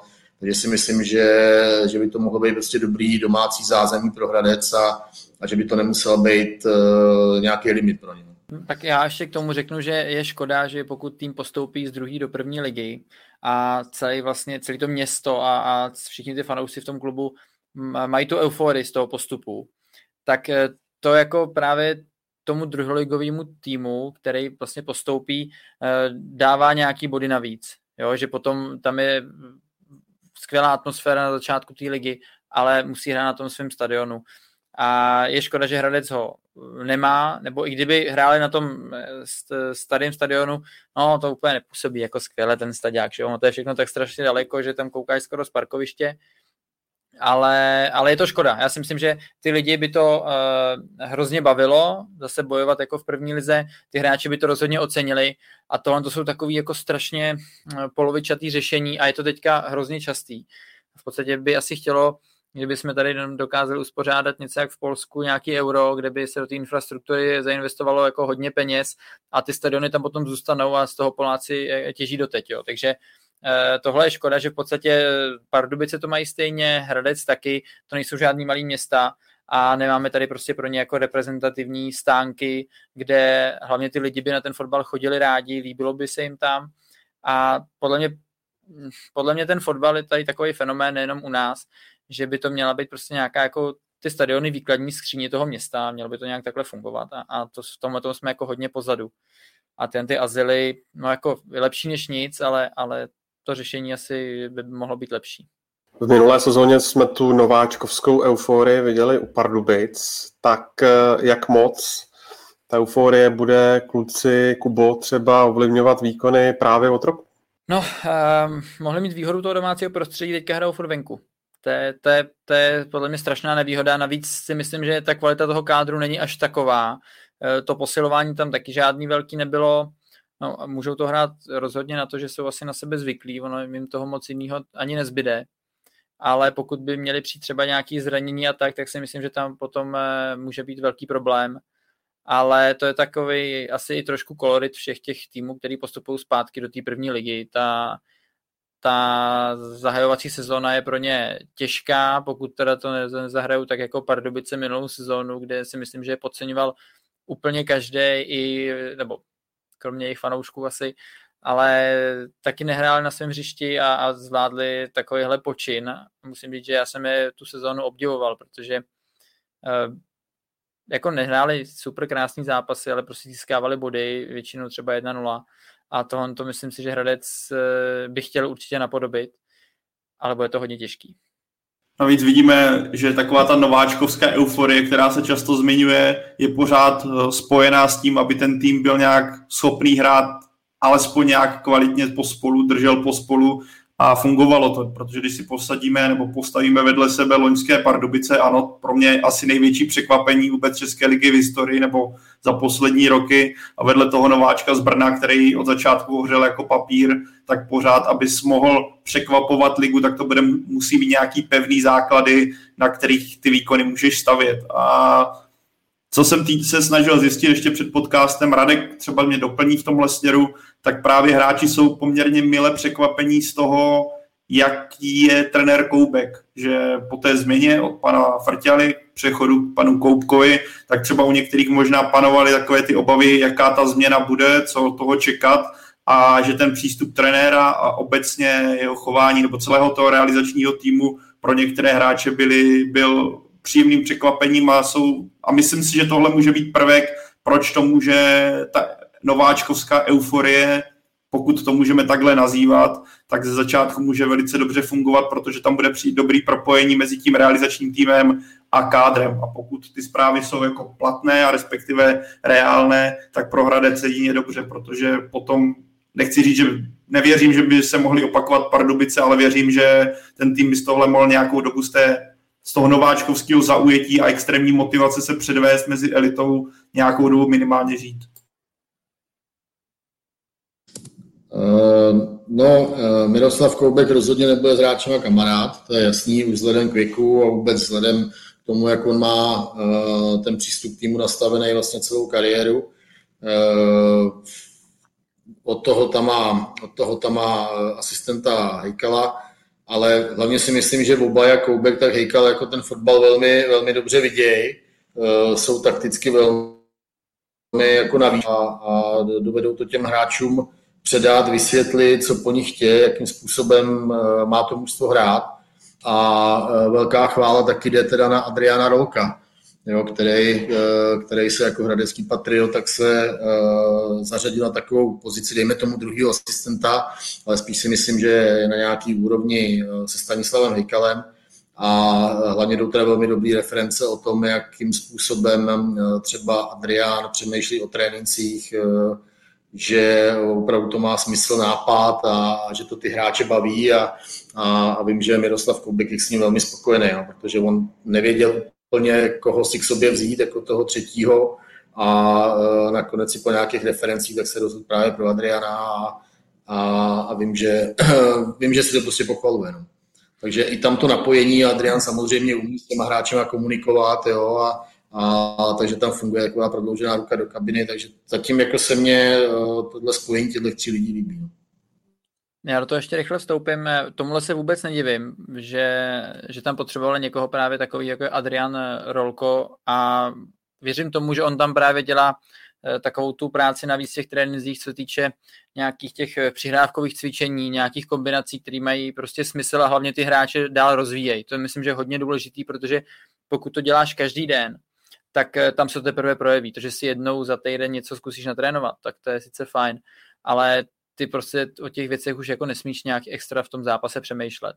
A vím, že Adrian tohle to praktikuje, že ty kluky vlastně on takhle jako připravuje a pozice Standy Hejkala, já ho tam vidím v tom týmu asi na nějaký standardní situace. Musím říct, já jsem jako trenéra zažil a e, z těch tréninkových náplní už je to taky nějaký pátek. Jsem jako úplně nadšený, teda jako nebyl jsem z nich vydřený. Mě to jako nikam moc úplně extra neposouvalo pokud by mi bylo jako je teď nebo dva roky zpátky, tak udržovačka dobrý, ale pokud by byl jako mladý hráč, tak si myslím, že uh, bych asi potřeboval něco jako trošku jiného. A uh, já si myslím, že on standardky má výborný, vidí dobře tu hru a ty signály, které on jako praktikoval uh, i v Teplicích, prostě měly hlavu a patu a Teplice z toho bývávaly vždycky nebezpečný.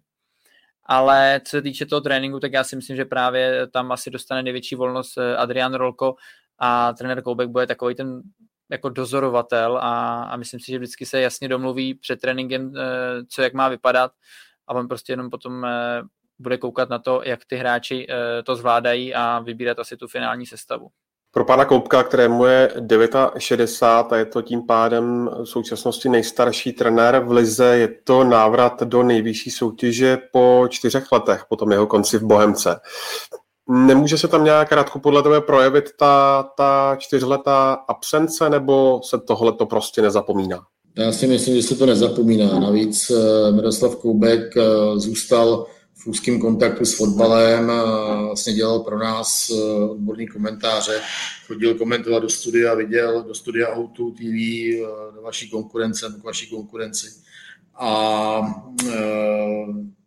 viděl hrozně množství, nebo hrozně velké množství zápasů, má načtený všechny mužstva a já třeba, co jsem s ním měl možnost mluvit, protože asi to není nic tajného, eh, že jsem právě s Miroslavem Koupkem ty, ty sloupky hodně nabíral, tak eh, jsme spolu strávili jako množství času rokování o fotbale a vím, že on eh, ten pohled na fotbal má dobrý, nebo aspoň teda z mýho pohledu. Můj dojem je takový, že má na fotbal hrozně dobrý, hrozně dobrý hled nebo pohled a vím, jak se strašně těšil na to, že se zase zapojí zpátky do práce k ligovému týmu a, a dokonce mu bylo nabízeno, že by mohl do Hradce eh, dojíždět z Kladna a on to úplně zavrhl, že, že bude, že si v Hradci sežene byt nebo mu sehnal byt a, a on tam vlastně tráví drtivou většinu času v týdnu a třeba jednou, maximálně dvakrát se otočí do Kladna za týden a jinak je naprosto pohlcený tou prací a, a já když jsem třeba pozoroval na té lavičce eh, proti Bohemce, tak prostě byl to starý dobrý Miroslav Koubek a takže z tohohle bych jako vůbec eh, nějak neměl obavu. No. Ještě mě zajímá jedno jméno, Graci Adam Vlkanova, kapitán od roku, ten má smlouvu vlastně ještě do příštího léta. Eh, bylo o něj zájem, bude o něj zájem naposledy za Luboše Kozla v Baníku, se hovořilo o tomto spojení, nakonec to nedopadlo, tak eh, nebojíte se, že by tam u něj mohla nastat nějaká určitá stagnace? Tak v jeho případě bych možná čekal, že nastane to, co se stalo třeba v případě Davida Housky v Sigmě, nebo hráčů, co jsou v Sigmě, že půjdou zase o dům dál, nebo protože, o, jak zmínil sám, o Adama Volkanovu je dlouhodobě zájem a já nepochybuji, že tahle sezóna pro něj bude extrémně nabízející tím, že se Hradec vrátil zpátky do ligy a on bude mít uh, velkou motivaci se ukázat že na tu ligu má a v podstatě si říct o angažma, ale vůbec by mě nepřekvapilo z mého pohledu. Nevidím do toho, Radek nebo Kuba třeba mají tomhle informace blížší, ale vůbec by mě nepřekvapilo, kdyby Adam Vlkanová cílil na to, aby po sezóně, respektive aby i Hradec to viděl výhledově tak, že třeba v zimě Adam Vlkanova půjde o dům dál díky dobrým výkonům, respektive třeba po sezóně půjde zadarmo o dům dál, protože on je v tom Hradci skutečně dlouho a myslím, že i on sám vnímá, jak se kolem něho pravidelně točí zájemci, že by měl, nebo za mě by měl jít zkusit o dům dál třeba o nějakou vyšší úroveň, posunout se zase v tom fotbalově, protože vidíme, že pokud hráči dlouho přetrvávají na jednom místě a mají na to se posunout dál, tak pak ta stagnace se může projevit, nebo respektive může je potkat a pak už to nemusí dohnat. Já nevím, nevím, co zajímal pohled Kuby na to, protože vlastně, když se otevře přestupový okno jakýkoliv, tak v těch posledních, já nevím, třech, čtyřech letech se vždycky jméno Adam Vlkanova zmiňovalo. Zmiňovalo se s Jabloncem, zmiňovalo se s Libercem a vím, že do toho agenty byl e, jako hodně tlačený, nebo prostě mu, jestli to tak můžu nazvat, ale ono to tak asi je, prostě, že mu trochu jako blbě hlavu a, a, a on z toho nebyl úplně šťastný, že ten přestup mu nikdy nevyšel. Ale teď třeba po sezóně, když jsem s ním eh, měl možnost mluvit, tak uh, už vůbec jako neřešil nějaký přestup a naopak byl hlavě jako jednoznačně nastavený na to, že on jako kapitán, eh, že povede Hradec eh, v Lize a cítil prostě obrovskou zodpovědnost eh, za celý tým, za celý klub, jo. No a já teda navážu teda, jako jo. Zkus to. Já si dokážu velmi živě představit, že kdyby Hradec nepostoupil a on zůstal ve druhé lize, tak by okamžitě prchal. Jo, jo, já neříkám, že by trucoval, ale eh, rozhodně by tam byl ten zájem, aby odešel, aby eh, měl možnost se posunout dál. Ale tohle to podle mě teďka není téma. Tím, že Hradec se dostal eh, do první ligy, přesně jak říkal Radek, tak on tam chce víc ten tým jako kapitán, je tam nová motivace a v podstatě on jde jako výš, jo? on jde z druhé ligy do první a tam už je prostě jasný posun, to prostředí je známý a hlavně přijde mi, že se mu to i velmi dobře hodí v tom, že on vlastně za půl roku může podepsat kdekoliv, anebo může odejít za nějakou no, pakatelní částku. Jo? A do téhle doby ho musel pořád někdo koupit. Myslím si, že Hradec si ho relativně uh, i cenil, že to nebyla jako úplně malá investice, kdyby měl někam odejít. A ty kluby samozřejmě v těch posledních sezónách jako uh, úplně těch peněz jako na, na zbyt kvůli covidu neměli. Takže teďka je pro ně jako ideální situace se v té první lize ukázat a vlastně půl roku do konce smlouvy klidně uh, buď rovnou přestoupit uh, s pomocí Hradce, a nebo prostě někde podepsat a, a, a jít až po sezóně. Takže já tam vidím jasný pro něj krok dopředu, nemá důvod chodit pryč, měnit prostředí a uh, uvidíme, jak se s tím popere. No.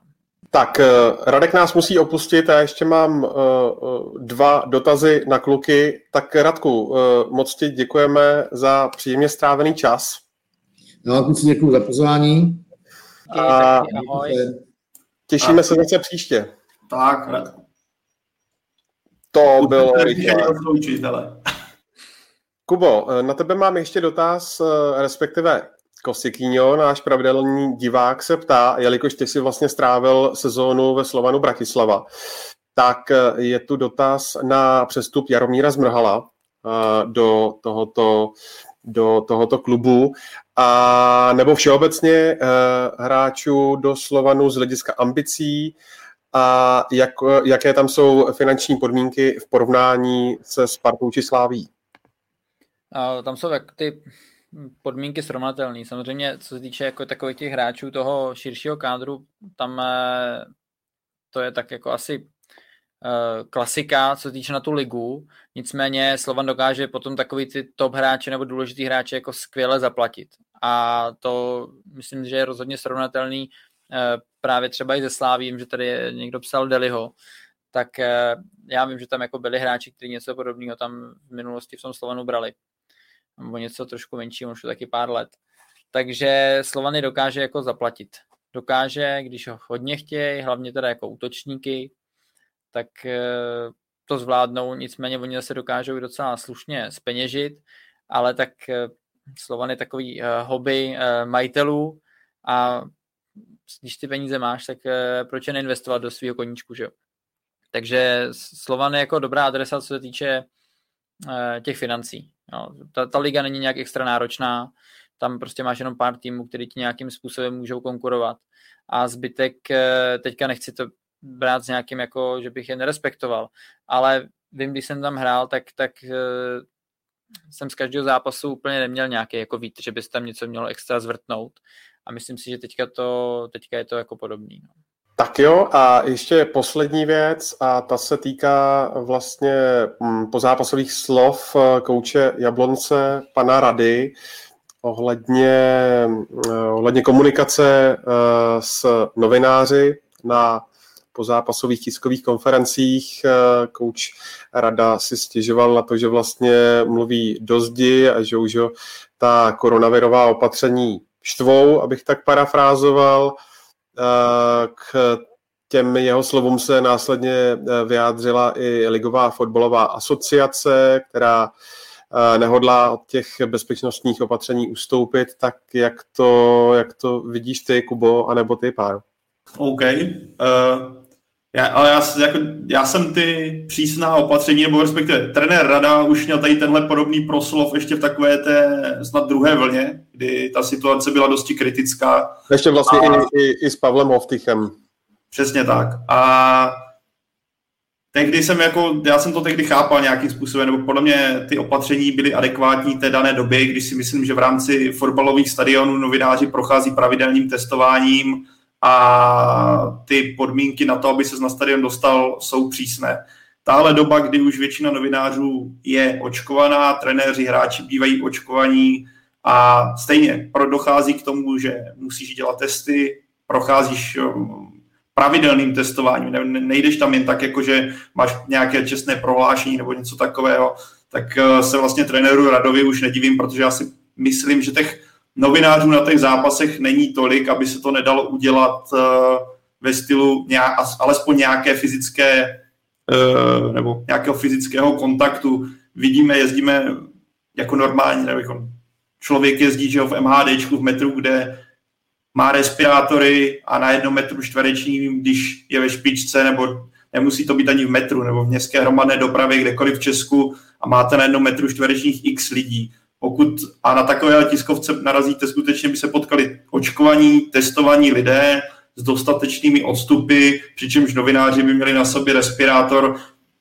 Pro mě jako by tohle opatření bylo naprosto adekvátní a nedivím se panu Radovi v tomhle směru, že je rozněvaný, ač já chápu, že doba koronaviru nebo problémy jsou nepříjemné, stalo to spoustu životů a nemělo by se to podceňovat, tak vlastně ten argument, který zaznívá z jeho úst, vlastně je na mě v tomto případě legitimní a taky si myslím, že by se to mělo upravit, protože sám to na sobě cítím, když jsem eh, byl neustále doma, tak takový ten sociální kontakt eh, prostě je potřeba. Chceš ho, aby se ti líp pracovalo. Myslím, že pro pana Radu, který je jako velice zkušený v tomhle, už pracuje jako trenér x let, tak eh, je na něco zvyklý a myslím, že v tomhle směru se mu těžko divit, eh, že má takový názor.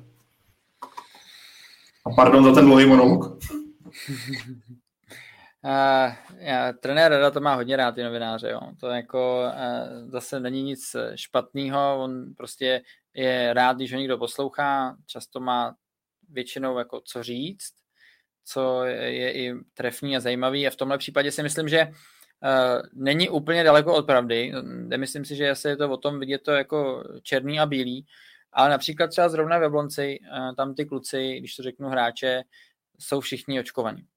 Jo, tam to prostě vzali plošně, uh, kluci byli pro, takže jsou všichni očkovaní, realizák si myslím taky a i podle mě drtivá většina jako lidí, kteří na, na stadionu pracují.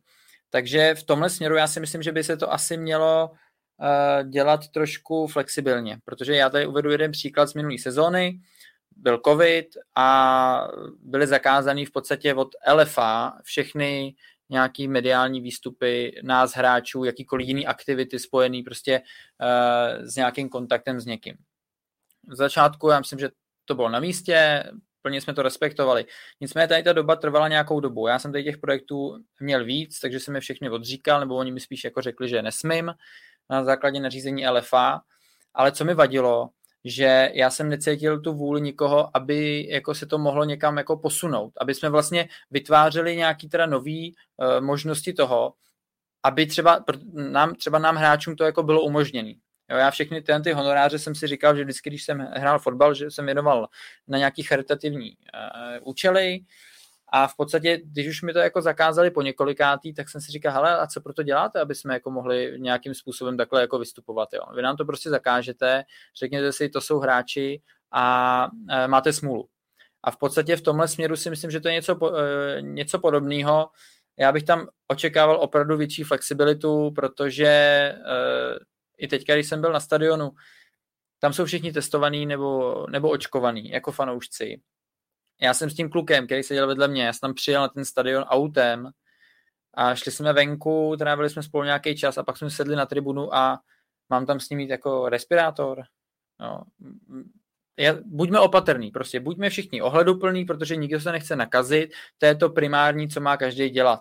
Prostě zdravý rozum, uh, dodržovat, samozřejmě, když jsi v nějakým úplně stísněným prostoru, jasně, mít respirátory a tak, ale ty tiskovky, uh, myslím si, že by se to mělo prostě řešit nějakým způsobem flexibilně, jo, a já se nedivím, že nechce jako úplně mluvit do kamery, říkám, má to i rád, vím, že uh, ty věci jako vyhledává a je to prostě proti, jako, proti nějakému uvažování. Jestli si prostě tady očkuješ, máš furt nějaký respirátor a tak a ve finále, když eh, se potkají zdraví lidi, tak eh, je to stejný. Jo.